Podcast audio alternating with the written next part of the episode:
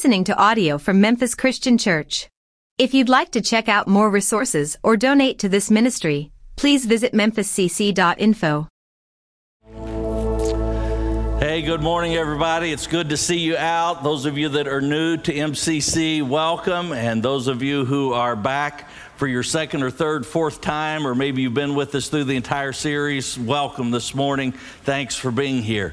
Well, take your Bible and grab it and turn two places there with me. We're going to be in Mark chapter 5 as we look at this next promise, we're looking at God's promises and my responsibility. We're going to look at this next promise that nothing can separate us from God's love, and then turn to that promise itself in Romans chapter 8. We were there last week uh, looking at the promise right before it, and so we're going to be in Romans chapter 8, verse 38. Men, this is your final weekend to sign up for the Every Man weekend encounter and take advantage of the discount. All of us like to take advantage of discounts, right? And so today we're offering an extra $10 off, right? The last opportunity to sign up and get that $10 off on your registration. It's going to be a great event, and a couple of our guys, Joe and Travis, will be out at the event table uh, to help you register after the service. Well, in Romans chapter 8, verse 38, the Apostle Paul has taken seven chapters. If you begin in Romans chapter 1, the very first thing that you're going to read about there is God's desire for every man, every woman, every child to know Him to have relationship with him but right off the bat we have to be real and we have to look at the separation that sin brings between god and man and for the next six chapters, the Apostle Paul reminds us of the lengths that God has gone to to make sure that we can know His love, that we can know His grace, that we can know His forgiveness in our life. And finally, in Romans chapter 8, he comes to that promise that we looked at in verse 28 last week. Anybody remember what the promise is? That God is at work in what? All things. God is at work in all things the good, the bad, even the ugly. He's at work in all things for what? For the good of those who love Him, who are called according to His purpose. And one of the things that God is at work at is for us to come to that point of knowing Him, of receiving Him as Savior and Lord of our life. Well, Paul continues on, and in verse 38, he gives us this promise of God. And this is where our focus is this week. And I, I, want you to read it aloud with me. And let's begin the process today, if you haven't already, of memorizing this promise. He says, For I am convinced that neither death nor life, neither angels nor demons, neither the present nor the future, nor any powers, neither height nor depth, nor anything else in all creation can keep us, separate us from the love of God that is in Christ Jesus our Lord. Now, what a promise to hold on to. Now, there are several things about this promise that should jump off the page at you. The first is the person that God chose to record this promise, the Apostle Paul, a man just like you and I, who came to a relationship with Jesus Christ a little bit later in his life, is that he says what? He says, I am convinced that nothing.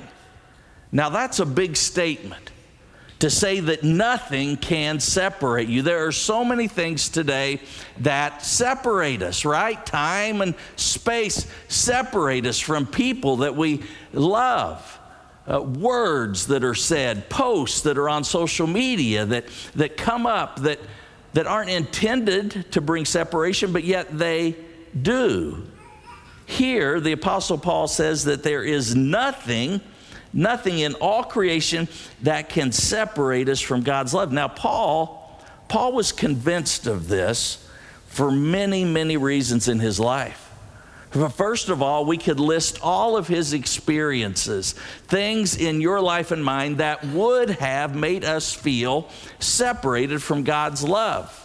In Paul's life, he was what? He experienced shipwrecks. Now, how many of you have been in a shipwreck? Right? But, but, but think about the shipwrecks in our life today. We think we're headed in a certain trajectory, we're, we're headed someplace in our life. And then all of a sudden, we run up on a sandbar or a storm comes in our life and completely spins our boat around and sends us in the opposite direction. And where we land, we feel as if there's no way to get back on the boat. There's no, there's no way back to where we came from. Paul experienced that not just figuratively, but he experienced it literally. How, many of us have been wrongly accused? Right? At some point or another, most all of us have. I, I can't believe the number of things people say that I've said, and I have no idea I've said them. But you know, it happens, and we are wrongly sometimes rightly, but in Paul's case, wrongly accused. He was put on trial for his faith. Actually, on trial, not, not just the trials that we feel like we go through sometimes, where, where somebody looks at us a little funny and we feel like we're being persecuted, but, but he was actually put on trial before uh, an official, a Roman official. He was chained at multiple points to a Roman guard and imprisoned. He was placed under house arrest. He was banished to the island of Patmos where he was left alone.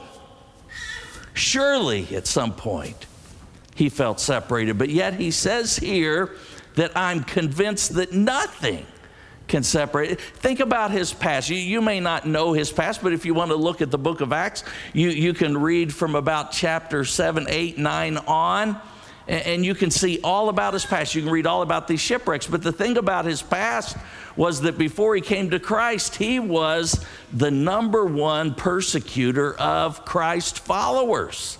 You, you talk about people who stand in stark contrast to the things that you believe and that you hold dear today.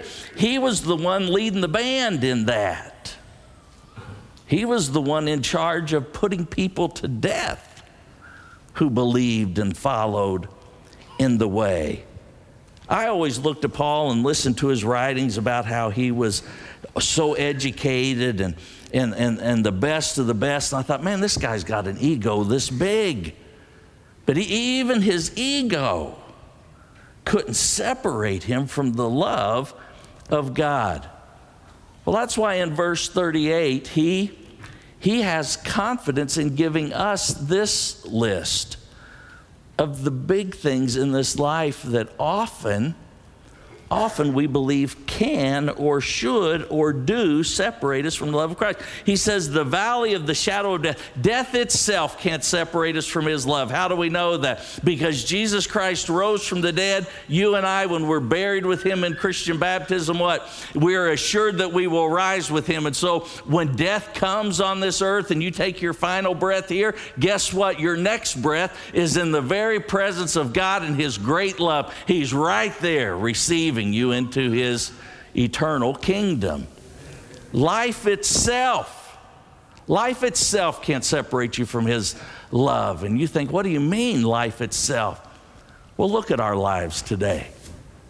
Look at the separation that that brings us from God. All of the blessings that God's given us the ability to play in athletic things, the ability to travel any place we want to travel cars and homes, all of these material blessings that, that are allowed for us to use for a season, but yet they separate us.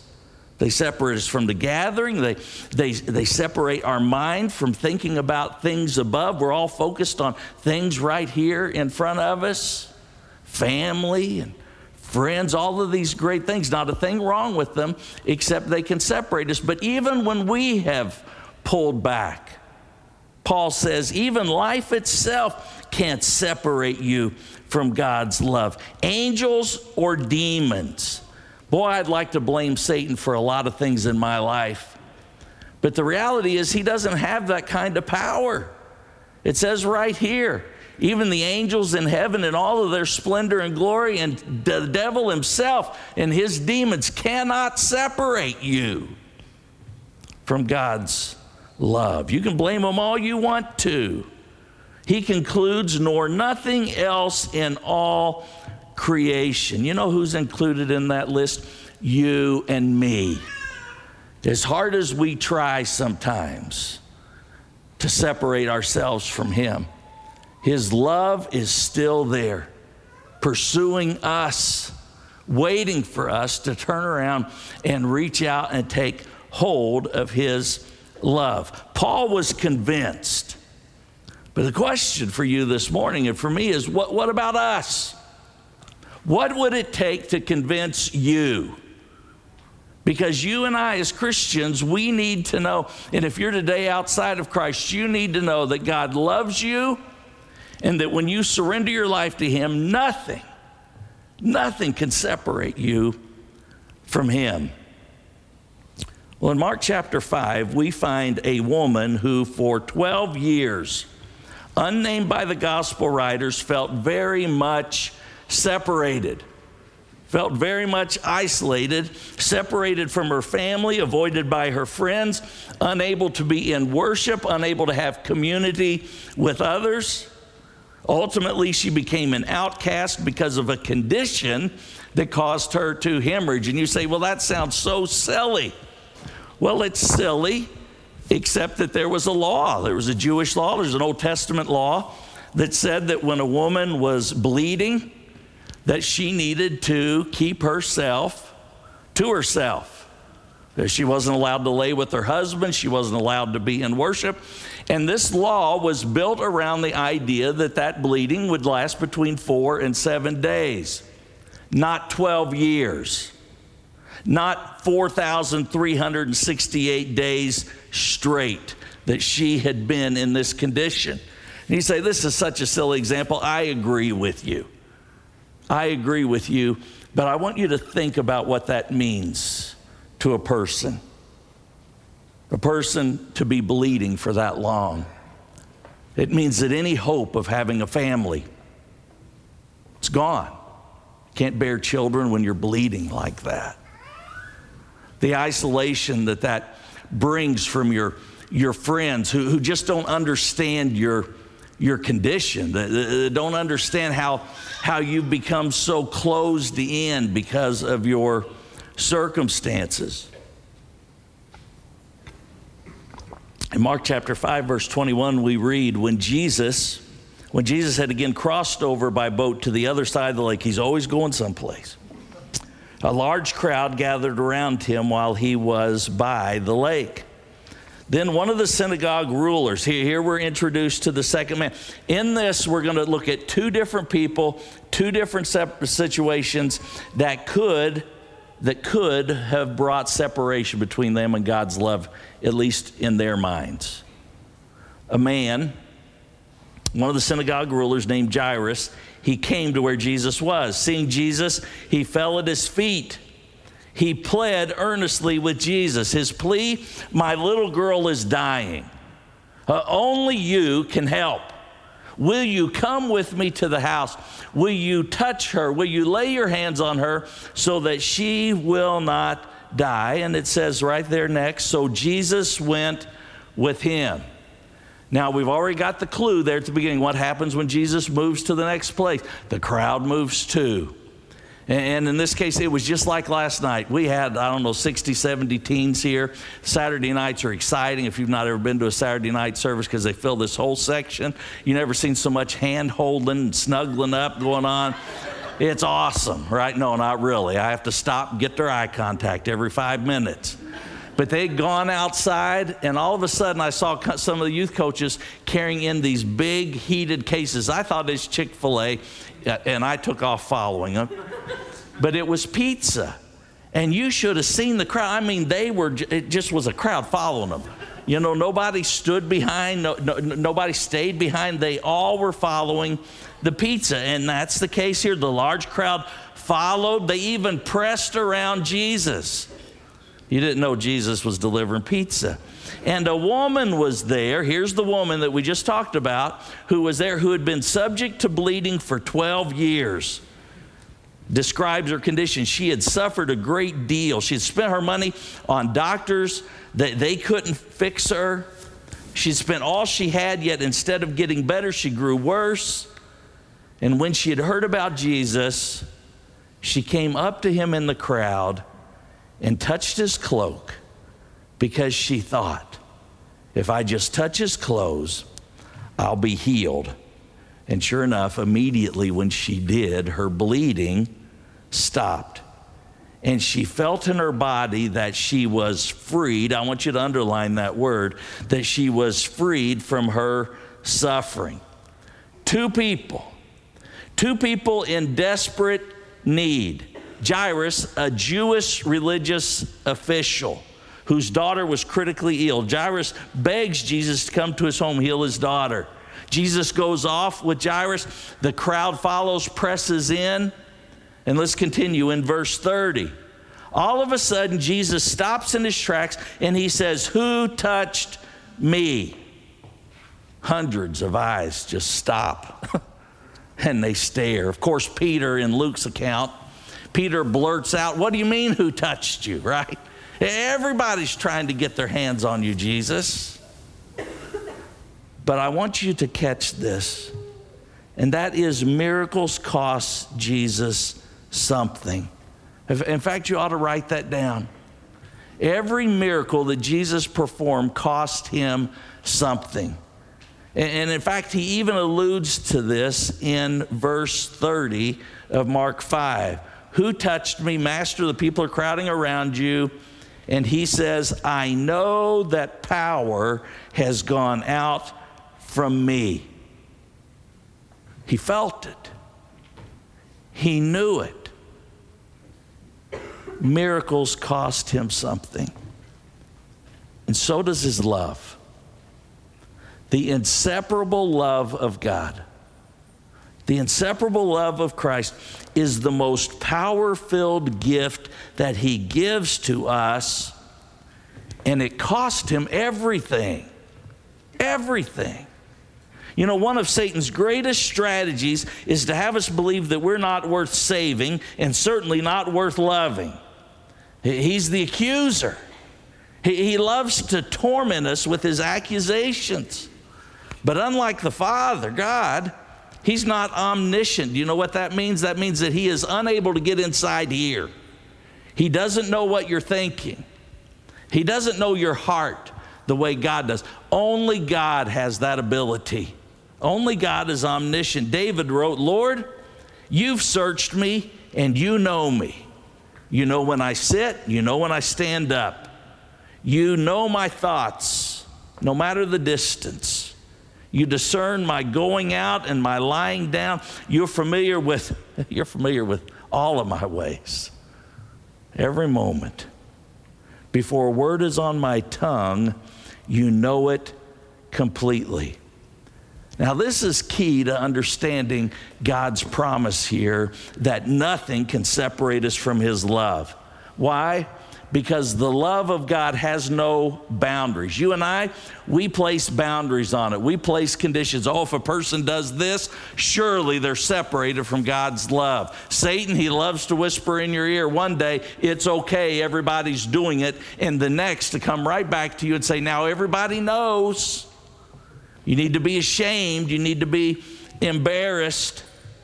But whatever it is in your life that makes you feel separated from God's love, whether it's a label like being addicted, whether it's you're called sick, whether it's the label of being unemployed, there, there's nothing more, more powerful over a man's identity sometimes than when we're stripped of our employment.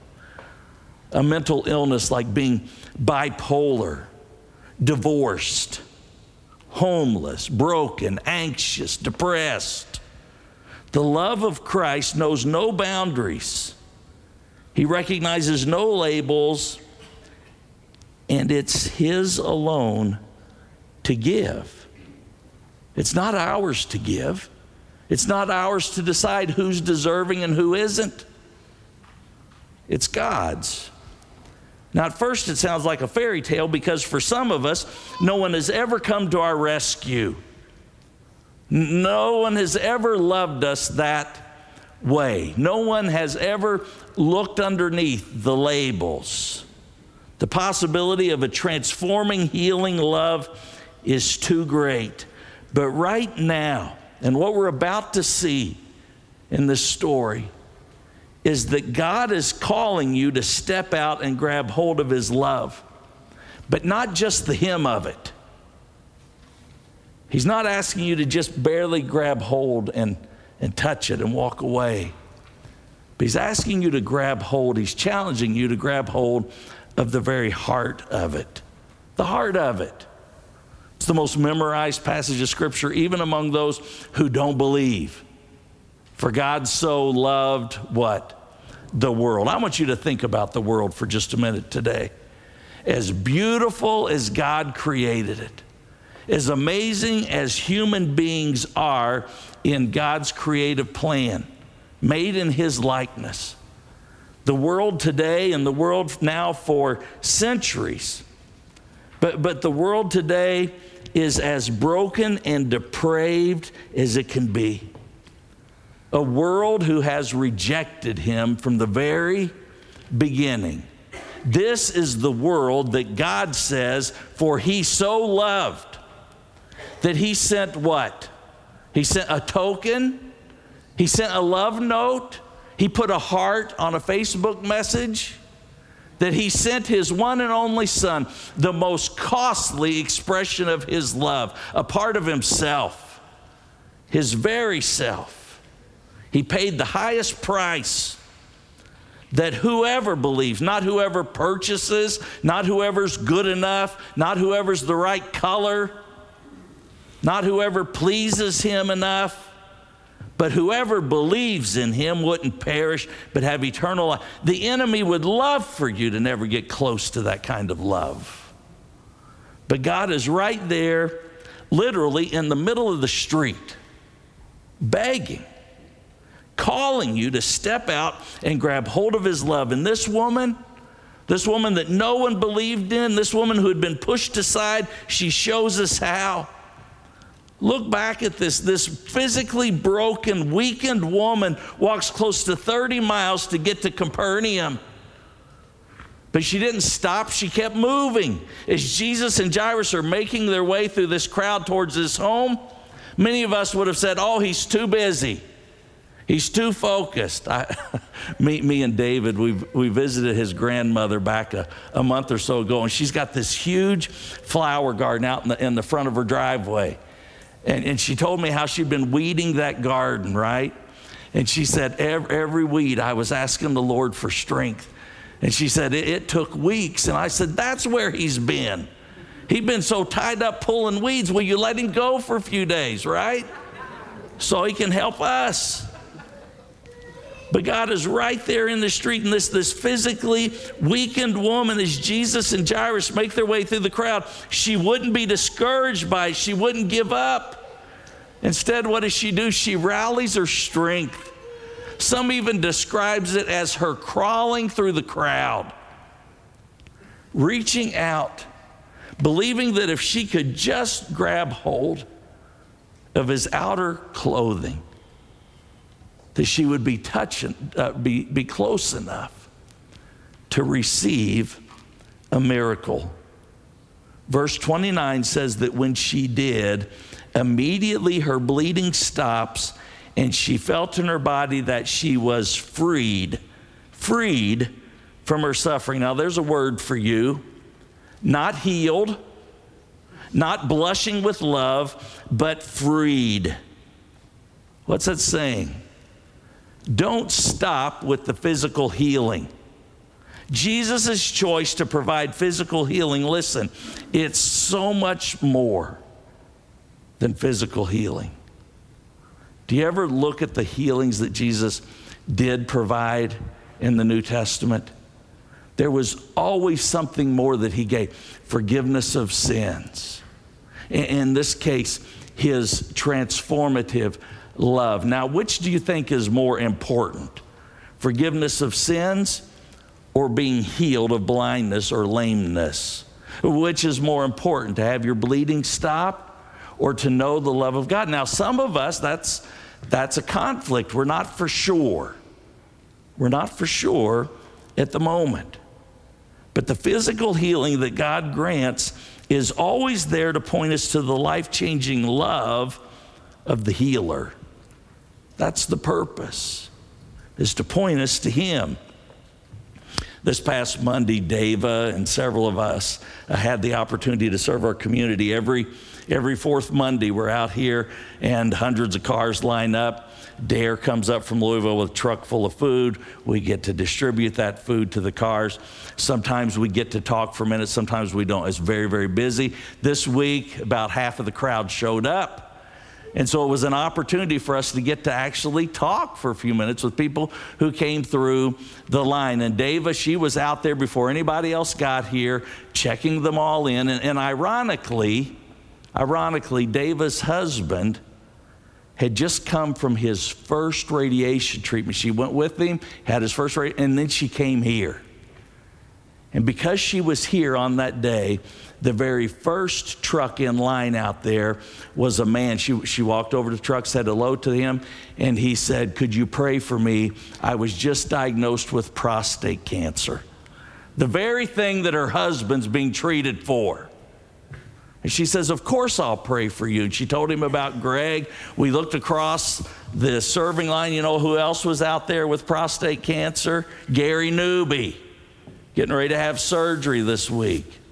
Dave Swearens, who's playing the bass, he would have been here, but he was in the hospital having out this thyroid by surgery because of cancer in it, who's up here playing the bass this week, by the way. But anyway, she's out there, she has this conversation with him, and then she's headed to me, right? Dave, you got to go over here and meet this guy in the, in the, in the uh, gold colored truck. He's got prostate cancer. Will you go pray with him? I said, You've already prayed with him. He doesn't need me.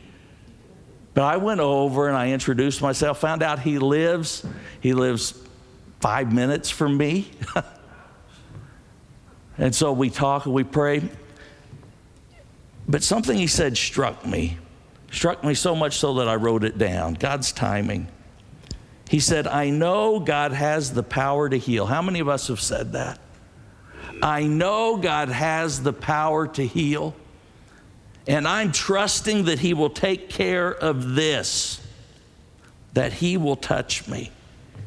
And I want you to listen really, really close to what I'm saying and what I'm not saying, okay? I'm not picking this guy apart any more than I'm picking you or me apart. But I really want you to hear this. Yes, I believe God has the power to heal, and He heals people every day. He touches people every day, and I hope that God would heal him, and I hope that God would touch him. That's what we prayed for, but my hope goes far beyond that. And I believe it's in alignment with what we're learning about today. And that is, I hope that this man will touch Jesus. I hope that this man will reach out in his cancer and he will grab hold of Jesus, not just the hem of his garment, but the very heart and soul of who Jesus Christ is, and that he will know God's inseparable love for him, because that is far more important than a physical healing. And I know some of you aren't there yet. And it's taken me seeing a lot of people suffer and to have things in my own life to get there. To know that His love is far much more important. And the things that come through suffering and understanding how inseparable His love is from us. It's only through those things that we begin to comprehend it and understand it, let alone accept it and live by it. This is the inseparable love of God. Jesus doesn't give us what we believe we need, He gives us what He knows we need. And that is a chance to be seen and a chance to be fully loved by Him. Now, it's interesting that Jesus knew exactly what it was, who it was that touched him that day. But yet, when he stopped, noticed he didn't point her out. He didn't say, Hey, you back there in the third row, right? I know it was you. Raise your hand and receive it, right? He, he doesn't say anything like that.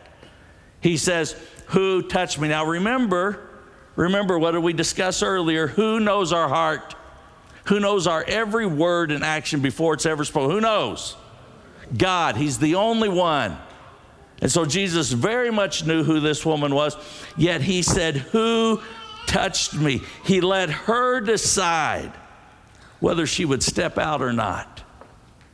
And in verse 33, it says, Then the woman, knowing what had happened to her, came and fell at his feet and trembling with fear. And I want you to under, underline the rest. We love to underline in our Bible. If your mother taught you don't write in the Bible, she was right. She was right, but, but I say right in it anyway.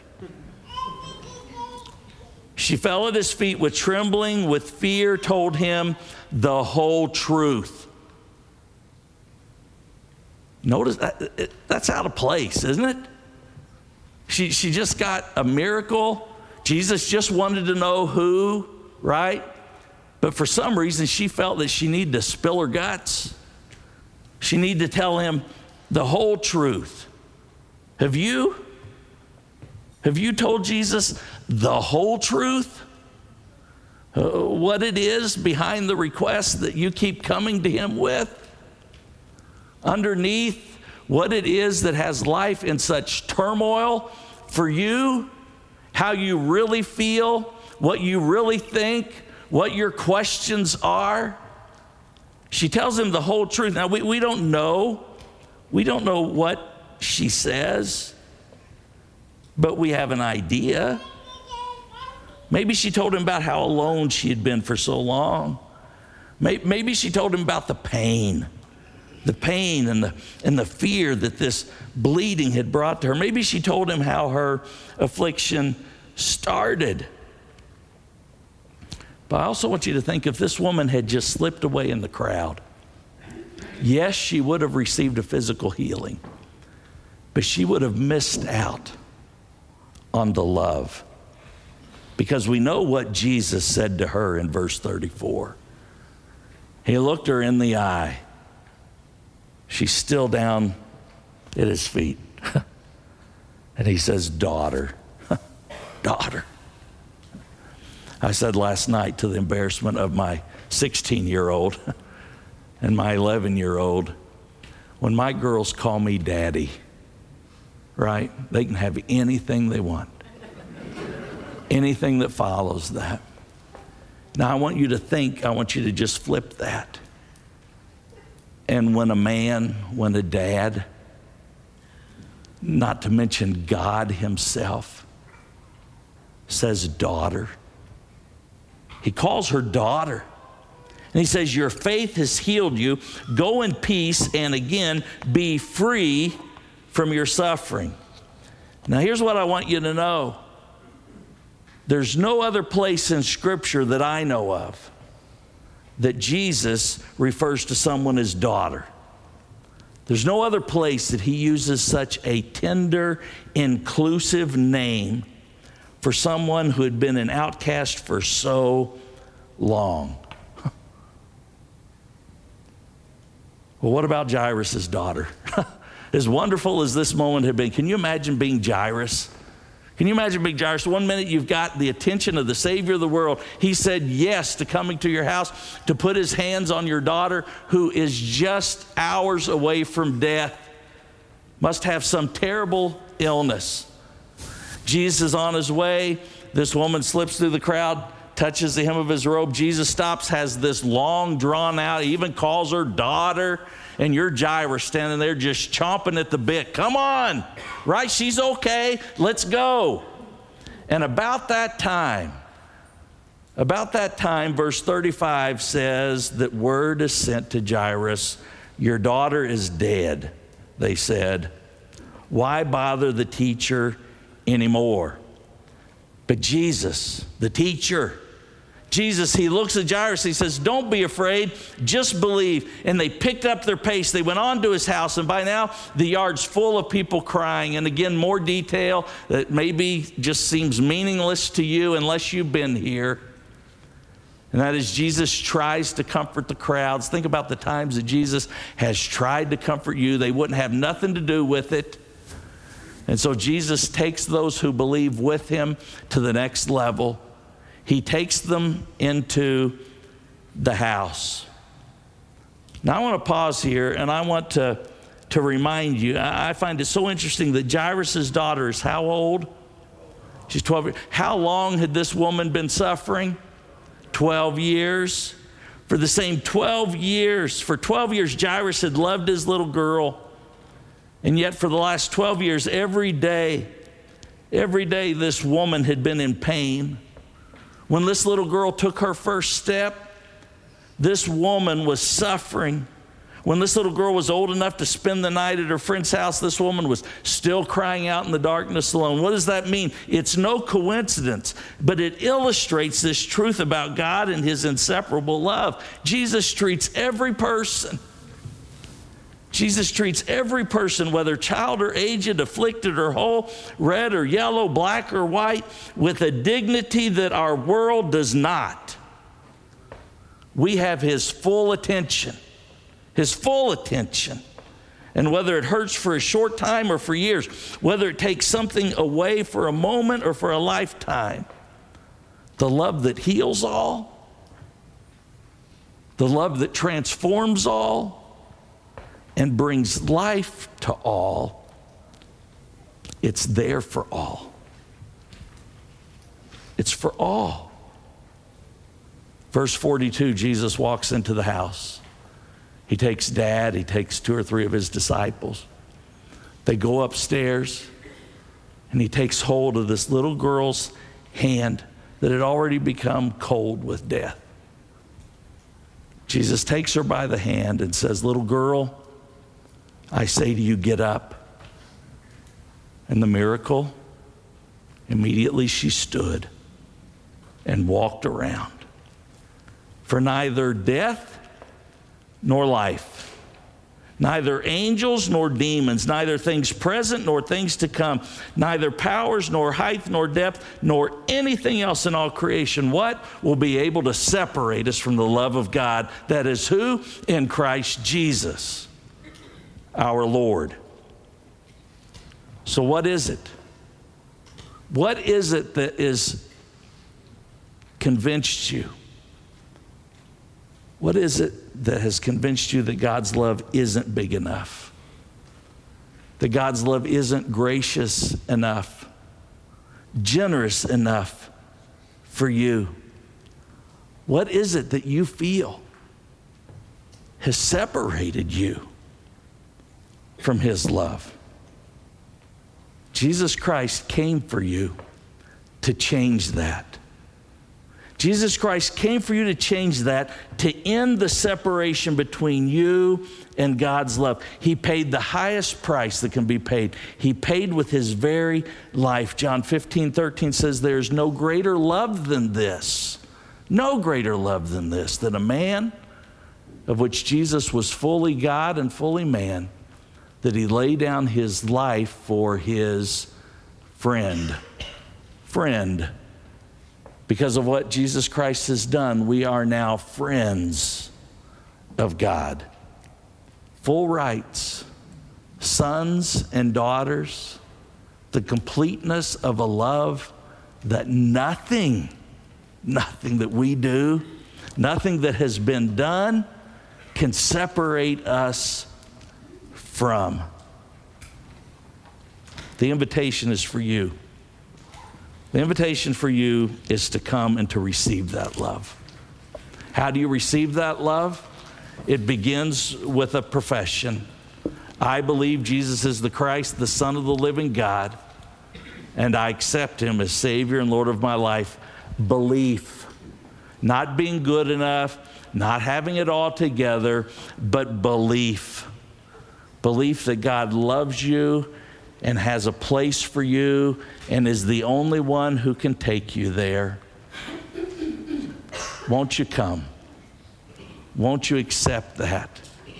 Be baptized and receive His Holy Spirit that guarantees the promise. Maybe you've done that, but yet something today has wrapped, has wrapped you up so tight that you feel separated. Won't you come and let me remind you of the truth if you haven't been reminded already? That God so loves you that He came, that He gave His all because He wants you with Him forever. Maybe you've come today and you need to be part of a church family and you're an immersed believer already. This is your invitation to respond as well, to come and be part of this family. Let's stand and let's pray together. Father, thank you for your love. Thank you for your patience and for your kindness with us that, that Father, no man or no woman would be separated from you. Father, today, for those who have had situations in their life that have brought separation,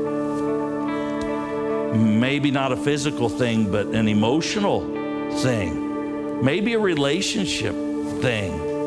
Maybe, Father, it was an experience even within within a church someplace, and they feel separated from your love. Well, Father, I pray that today's truth, today's promise of Romans 8:38 will convince them that they can be at home in your love, that you are there. And may they reach out today and, and stop grasping at the hem. But Father, take hold of the heart of who you are and your promise to love us eternal. It's in Jesus' name we pray. Amen. Come as we sing.